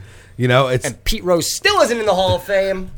it just the whole thing baffles me. I pretty much believe, you know, I'm not one of those guys who thinks like, you know, I, I've got a very good friend of mine who every couple of weeks I'll get a, a text message. It's all going to hell, man. God. get the AR-15s, man. Get canned goods. It's going down. Yeah. You know, and you know, It's poor Luke waiting on Judgment Day. you know, it's just like eh, we were.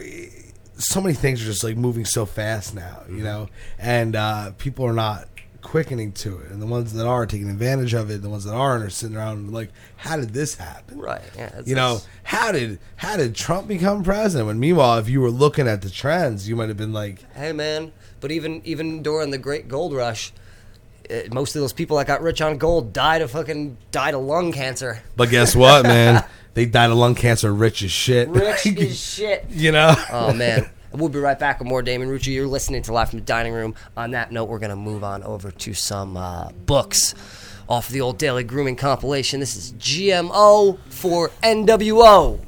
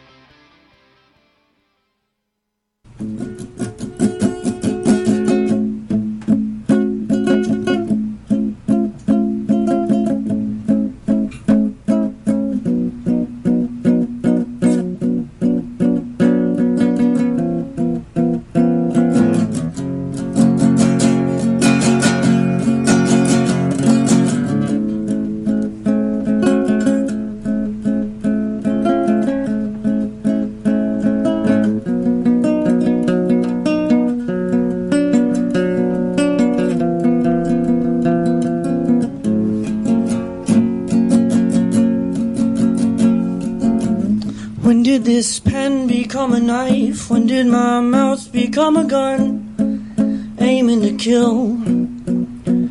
And since when did I start dressing up strictly to thrill?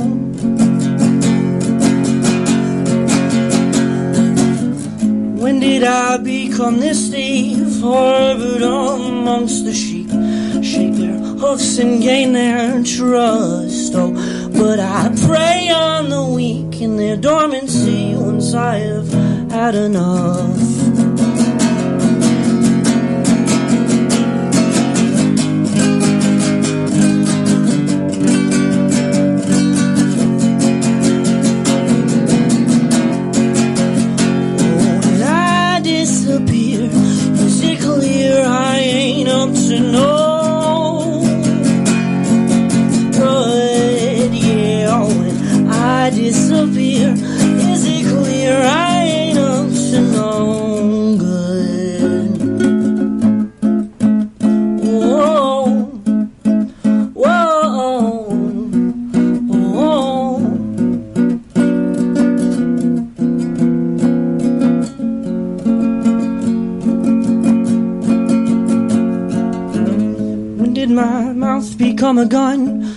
Did this pen become a knife? So keen on stabbing backs.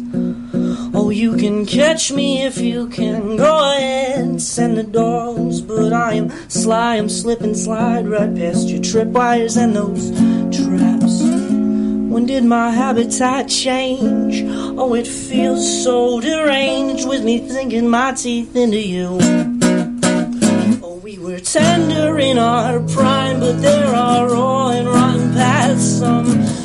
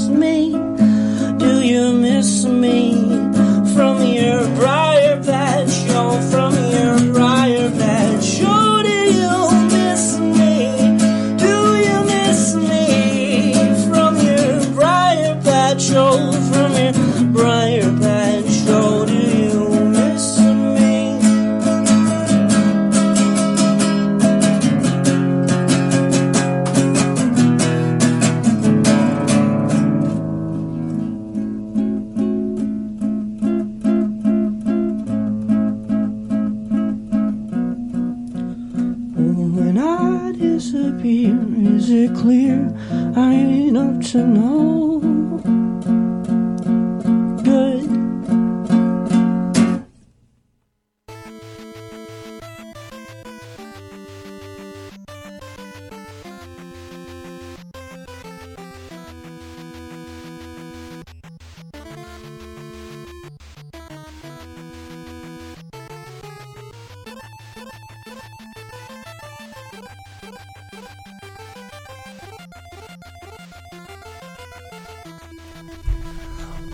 And we're back, live from the dining room. You just heard Phelan Tuppick with Volpine off of his live from dining room in studio performance from 2000 and friggin' a long time ago.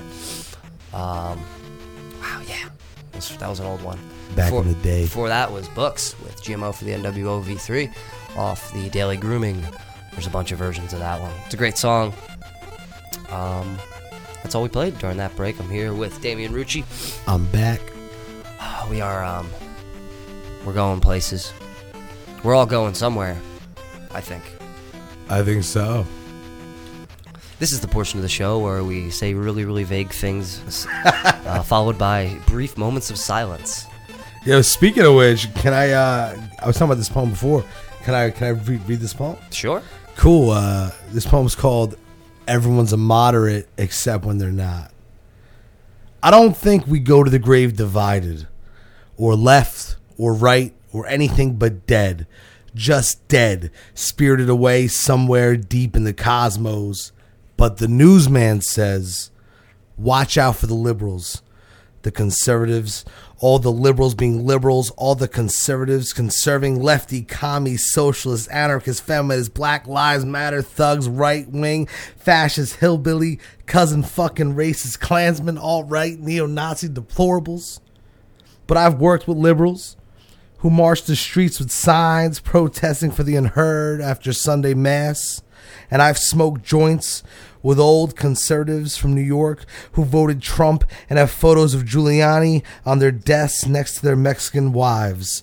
I've sat at the bar with Republicans and Democrats and anarchists who laughed at the same jokes and cheered for the big blue of the Monday night football game. The night was holy and wholesome, and we never talked politics. We just sank further into our stools. I wonder, are there protests outside the gates of heaven? All them sinners who voted wrong banging on the gates, all them lefties, all them righties, all them dead people have to go somewhere, and that somewhere is probably all the same. Boom. When you were talking before about going somewhere, I was like, man, I gotta read that poem now. You? That's a good one. I like, I, you know, because that's the thing. It's like uh, uh, uh, somebody who actually shapes my thought a lot, and I mentioned him earlier, uh, Hardy White. I just, I just agree with a lot of what he says, and it's. I feel like it's stuff that I've thought and could never say, just because you know I didn't. It's just thoughts, you know. yeah, yeah, yeah, yeah. They're not stuff you share, and then to hear somebody say them, you know, kind of gives kind of gives me this freedom. I feel to say it. I think that's that. That's you know, I think to me, I think that's the goal of art itself. Right. right? Um, more in tune of, I guess, uh, in modern times, music, poetry, things like that. Where the point is, or even podcasting, where the point is, when people say something that is uh, taboo, or it's just maybe it's not something that's been brought into the public consciousness, right? Uh, when you hear that, you're like, oh my god. I feel validated, you know, like that's how I feel, which is why, you know, we see these political movements going on now, which are, you know, I'm a supporter of, not a supporter of violence, but I'm a supporter of a lot of these things, like Black Lives Matter and things like that. And you're like, okay, you know, they're saying it now. So many people are coming out like, hey, this is my experience with police brutality. This is my experience with racism. And, uh, you know, and even on the most min- minuscule thing, you know, um, you go somewhere or you read a book, you find a book and you read it, you're like, whoa this guy just said in eight lines what I've been battling with in my mind for the last six years. But now I kind of grasp it a little bit more because somebody said it first, or, Right. or at least uh, somebody gave me that liberty to, to speak of that, you know? Yeah, and it's it's when people say stuff that that you agree with on like a uh, I I don't know what word I can use on just like a, a an inner level, like inner mind, like Yeah, just something yeah. You, you feel like you you've always felt. Um.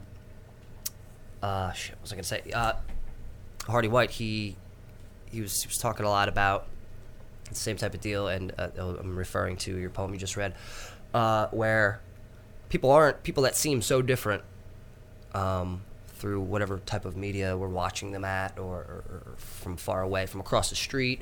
Um, you know, you mentioned you, you smoke joints with with a guy who's the to- you pretty much named the, the total opposite of your of your political, uh, psychological, and cultural like uh, Yeah. th- your agenda, your the things that you stand behind. That person was pretty much the opposite, but you still, you, but on a personal level. Yeah. It's like it's almost like Harold and Kumar escape from Guantanamo Bay, Bay, the scene where they're smoking with George Bush. You know Yeah. what I mean? And I love how George Bush actually turned it, like in the public eye, turned into. Turn, he, he's like responsible for some of the, the the worst stuff that's ever He was happened. like, that. on- That's a great idea. And now and now he just paints like little dogs, Little ducks, and little creepy pictures of him. photos of him and But- of him looking at himself in a mirror in a shower. to shower. me, that's so humanizing too. It's kind of interesting because, like, during when George Bush was president, you know, I was very young, but you know, growing up in this post 9/11 world, I grew up with this huge disdain for George Bush, which I still possess. But when after the presidency, you're like, oh wait, this I forgot this dude's a person. yeah, You know, and it's you know, as a um, you know, me. and a puppet at that. I Yeah, mean, oh, they're all puppets. you read know. the fucking script, George. Like, like nowadays they don't even have a script. So they're like, oh shit, he's on Twitter again. Uh, Oh, World War. Three can happen in 160 characters, my friend. oh my god! Break out the flute. We're all going. But um, That's it's how you, it's how you bring weird. the man. vibrations back The- to center. Oh, I went to a poetry reading once. Okay, in New York City. It was at the Flatiron Lounge. Okay, i Heard of that place? and uh, it was in the basement, and it was a weird thing because I it wasn't my show. I was just I was booked for the show, and then the person who was the host got too too drunk. yeah. So I got thrown the hosting responsibility because my first two years out, I just kept uh, hosting everything I could just to get the stage time, just to get Yeah. used to it. And uh, this guy's like, this guy shows up in the suit, and, and he's like, you know, I'm your sound guy. I'm like, you're a what? You know, sound guy? You know, and uh, this one, this one dude got on there with a fucking. Uh, You're like, I brought a Dixie cup and poked a hole in the back. yeah, of it. yeah. I was like, we're, we're not doing that. this guy showed up with a, a, a bass guitar, okay, and he wasn't even on the bill, right? He it was it was an acoustic bass. That's cool. And he was on the bill, and uh, the host, who the original host, who was now falling through glass tables, um, said, "Hey, you got to put him on and give him like 20 minutes." And I was like, "Hey, whatever, you know." And the guy was, I thought the guy was fantastic, mm-hmm. but he kept doing this thing, and he's like, "Just feel the vibe," and he just going, it was like this, like, just this, like, the most white, corn-fed dude in the time. But like when he took touched the bass, he was like a dude. He was like a he was like a blues dude from the 40, you know. But the problem was was that he would just say like, "Do you feel the vibe?" and then just go into like a 10 minute bass thing. So the whole audience was like, they were having a terrible time. Me, It's the best. You It's the know, best. I was on an edible, so I was just sitting there smiling. You know, I was like, I'm with, I'm, I'm with the vibe, man. I'm with the vibe. With the vibe. I'm seeing Martians in the back. I'm like, yeah. Yeah, I mean, this guy probably just got back from Colorado for like, you know, really feeling the vibe. Yeah, yeah, yeah, Letting yeah. everybody feel the vibe. everybody at his shows are, are just like, before he's even done saying, Do you feel the vibe? They're already just going, Yeah, yeah, yeah, we've been feeling the vibe. I'm supposed to be going out there, man. I think next year I'm working with. Uh, it's rhetorical. It's just a rhetorical No, question. no, no, Are you feeling the vibe? Yeah. Of course you are. going over to Denver. I think we're going to Fort Collins, and then uh, maybe do something in Denver. Uh, you know, God knows what gonna. You might not hear from me again if I go out there. You know I mean like because uh, the edible game's strong out there. I heard, and uh, you know, I'm a big fan of the edibles.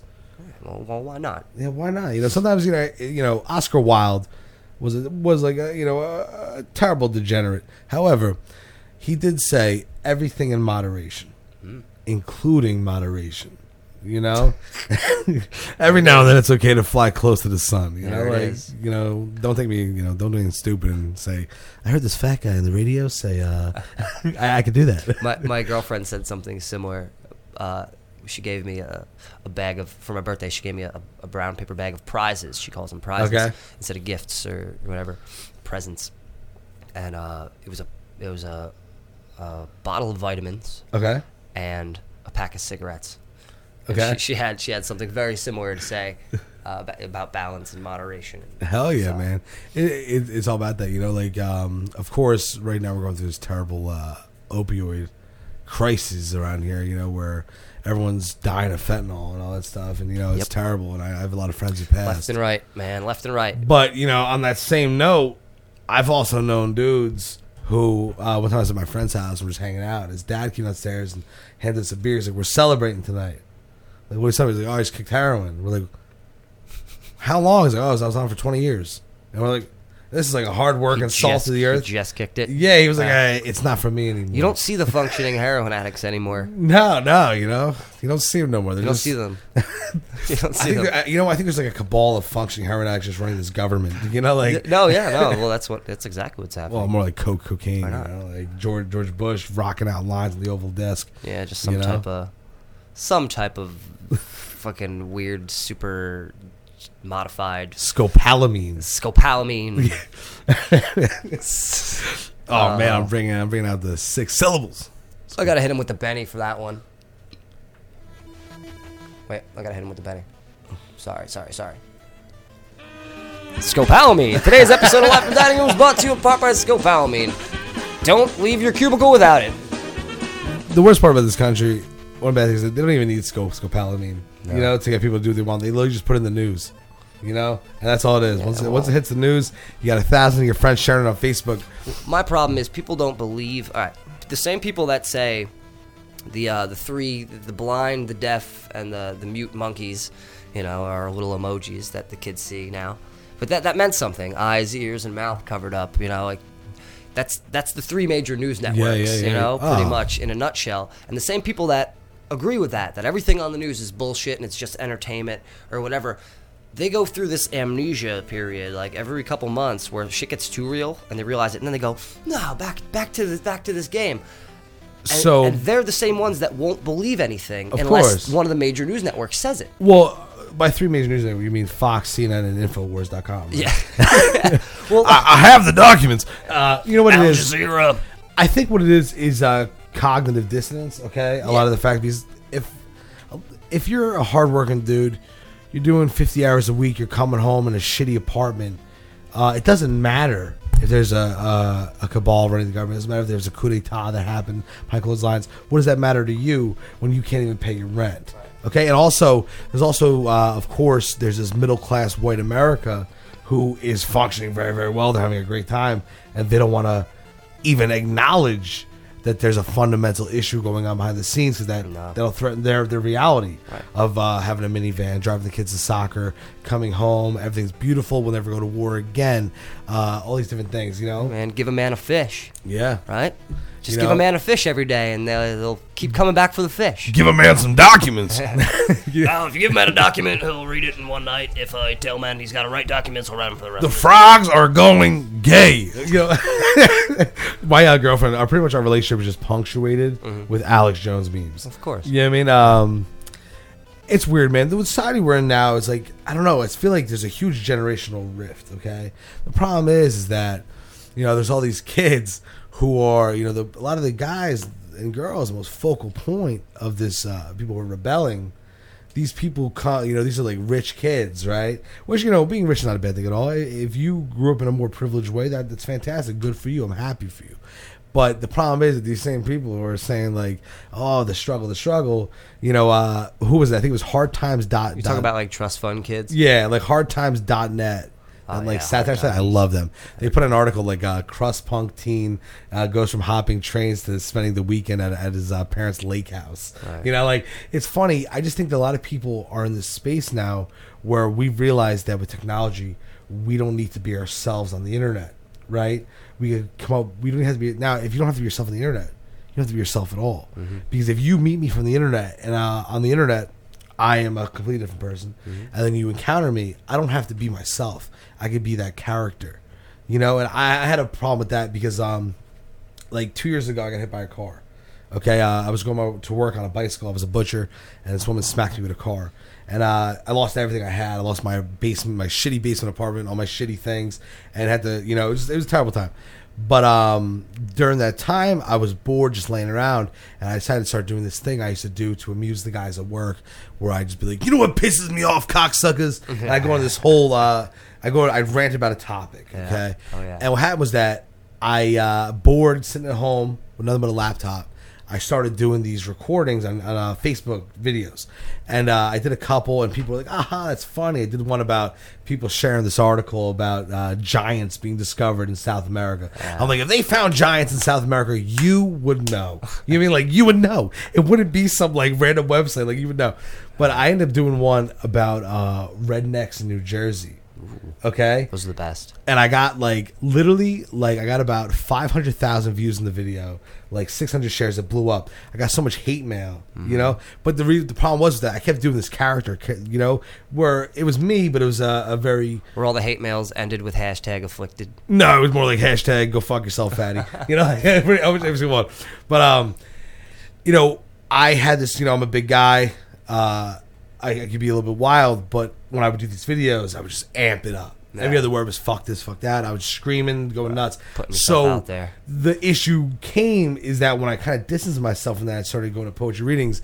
When people would see me, and don't me wrong, I'm pretty wild at a poetry reading, but people would see me thinking that I'm this guy, this ignorant uh, guy who just doesn't know anything, just saying all these things, and I'm like, oh no, that's not really me, bro. I- You know, I was I was doing a video thing, but it would be so much easier for me just to rock that avatar. You know, like, but that's a problem, and that's what we're seeing now across the board, even in politics.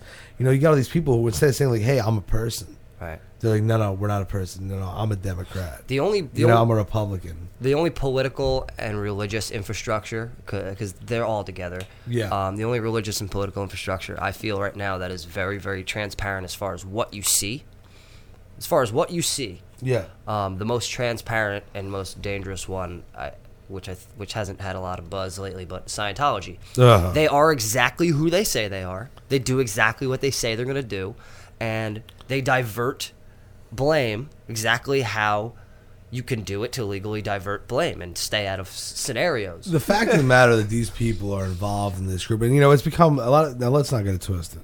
A lot of Scientology. That guy's name's Ron. Everybody's gonna get new shoes. The big plane's gonna come get you. it's pretty much There's a video of it's a club it's a club for rich people to get uh, power and to get these different things but don't get me wrong But it's obviously that. this guy L. Ron Hubbard literally wrote more fiction Mm-hmm. than anyone ever okay except for the people who wrote the Bible oh I didn't say that Yeah, but um, seven million words. I some think. crazy thing and uh, he even created this ship which they uh, they glorify now you know like him being on the ocean because he was on this uh, this uh, missionary thing. Mm-hmm. Right. No, he wasn't. He was taking the ship because he couldn't land anywhere. His uh, the IRS was after him, and he owned like internationally. He was wanted for all these different scandals, Mm-hmm. and the fact that this is known now, known, and these people are still part of Scientology, I think that reveals a lot about these cult-like behaviors we see in politics, Right. and we see like, check us out. What's happening now is that People were being promised immortality. Oh yeah. Well, also it's tribalness. We got this return to tribalism, right? Right. We kind of lost the nationalism thing for a while, and it's back. And it's not just nationalism. Because now it's, uh, you know, nobody's an American no more, right? But everyone is a. I'm a Democrat. Oh well, I'm a Republican. Okay, well, why are you voting for Democrat or Republican? Well, my mom and dad did. Like, okay. But have you like looked at what this person's like, what their platform is? We had a game. We were walking around. We would just like tell people different things. Like when people were like, "Yeah, I'm voting for Trump" or whatever, I'd be like, "Hey man," I just started reading off different things. Like, do you believe in all this stuff he's doing? It was all Hillary Clinton stuff. I'm, I hate Hillary Clinton. Oh, I just passionate. mess with people just to see how. Yeah, just to see, and everyone was like, "Yeah, I- absolutely love it." And it just kind of shows the kind of world we're in now, where we're still not adjusted to the internet, and the internet was a completely uh, world-changing technology. You know, for good and bad. I think um, it's been co-opted a lot, but it's still free. I post a lot of stuff online, especially like when it comes to monitors and things that are electronic and hit you with frequencies. Yeah, yeah. Um, there's a lot of uh, there's a lot of stuff out there that you can look up. You can look like on the government websites and whatever. And go to the patents. Harp? And, and uh, you can actually check out ex- exactly what monitors do to you and what they're designed to do, and it's in there. It's What do you mean by, by as a uh, purpose, what like do you mean by monitors? Like monitors, like screens. Oh, oh, uh, screens, phones, screens. Uh, you know, different forms of RF. Well, dude, exposure. it's like getting. It's like looking at the sun. You're being reprogrammed. Uh, people don't understand that on a on a on a subatomic level. We're we're just elect we're just electric. That's Yeah. in states of op- opposition of motion. Like that's all we are, and we're we're just here eating foods and things with sugar. When you say the word sugar, or you say the word um, blood, or you say like something like that, or protein, you're saying something like the word air or water or or fluoride, which is which is Sugar is the most destructive substance that ever be introduced into the Western world. but it's also it's also not just like salt. Salt will kill you, but you you have salt. And your salt is your oil. you need salt. engine. The Romans were paid in salt. right. The soldiers, you know. There's still salt out there that uh, is is um, worth more than Pink gold. Himalayan, baby. Yeah, pink Himalayan. Well, it's not worth more than gold, but They you know, um, you gotta think about this, right? to me, you know, everything's good and bad, right? Everything a good and bad. You know, I don't even think any drug is necessarily bad. I think that uh, you do too much. Certain drugs are more appealing than others.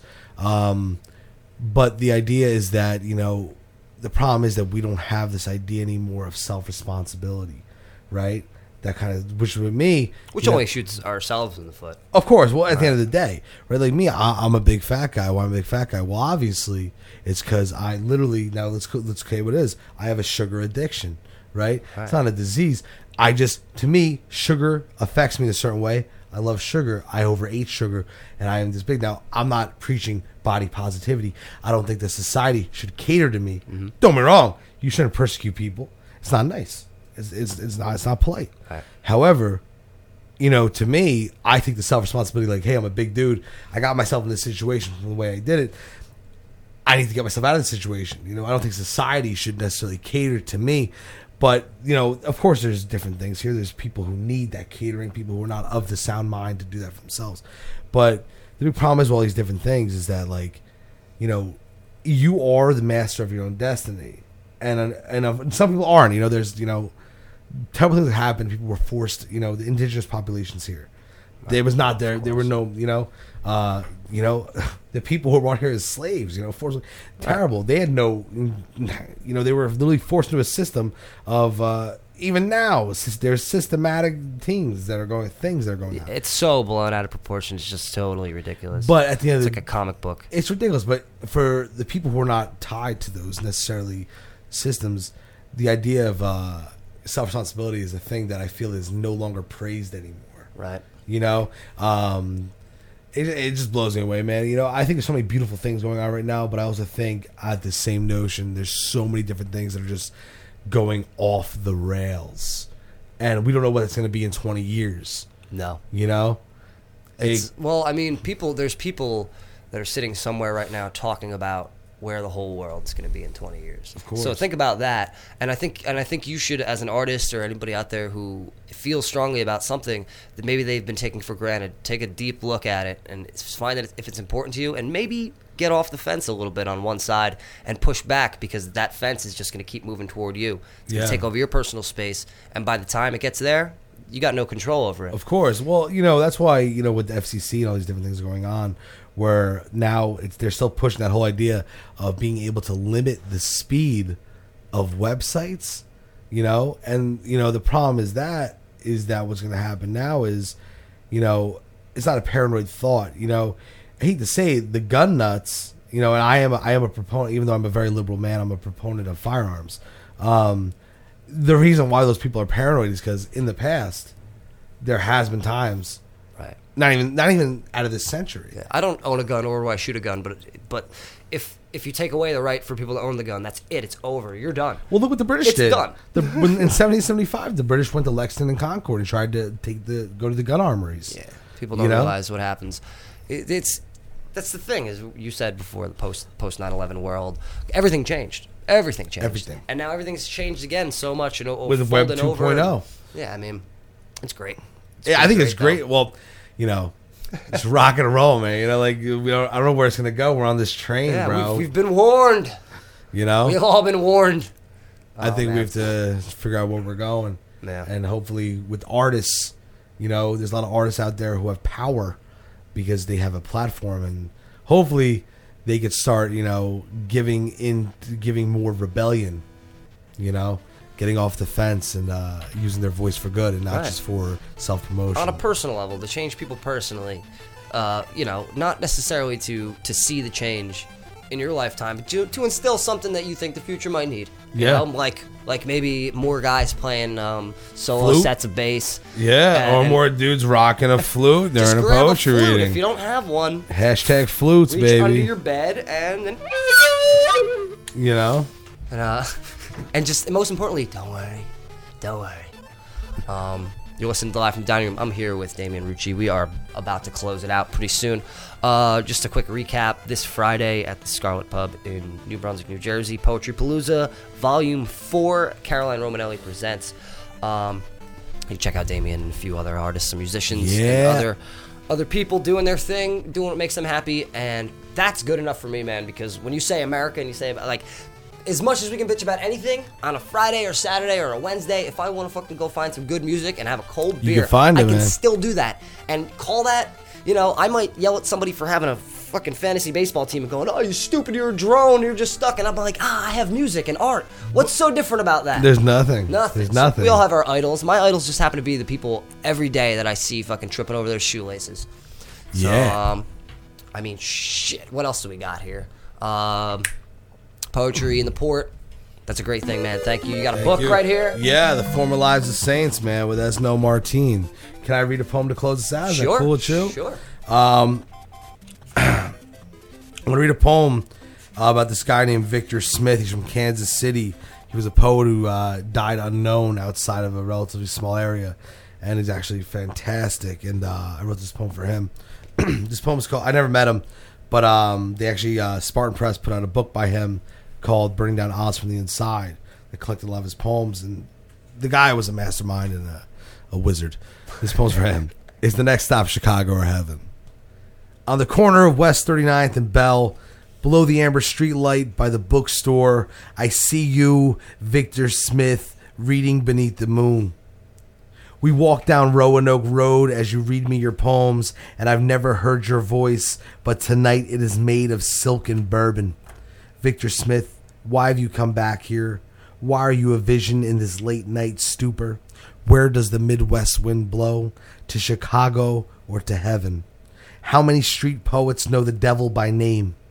I know you've never claimed to be a teacher, but tonight your words are gospel.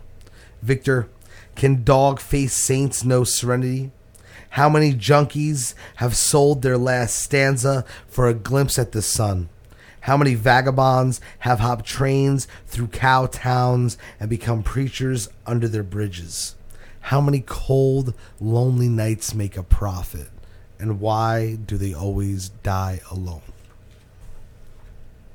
Damian, thank you so much, man. Thanks for having me, brother, Deep man. stuff. It's great being here. Great shit. Um, I'm just gonna say, open door policy. Everyone want to come on back. Yeah, and catch out, Thank check you. out what I'd we do. here. Check out what we do every uh, Monday night in Live from Dining Room. You can hear this episode and all of our past episodes at diningroomradio.net. You can find them on Stitcher, Podbean, uh, something, something Android, iOS, or whatever. Yeah. Jay usually says that part. I'm Joe Galupo. Today's guest was Damian Rucci, and um, check them out. Facebook, all those places. Uh, Scarlet Pub on Friday. Oh man, this is a band. I'm gonna close it out with subtitles. They're really they're uh, recording some music now. I'm very very excited. And uh, dude, thank you so much. Thank brother. you, man.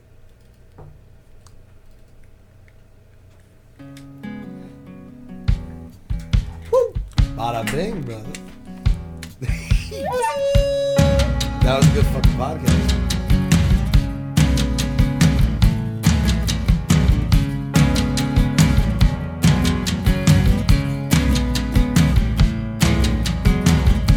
God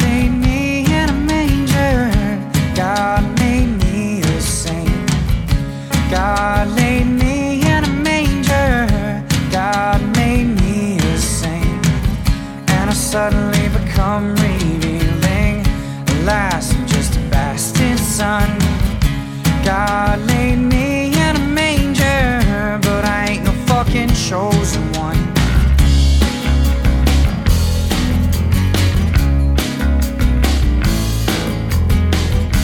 I wander east like a stranger.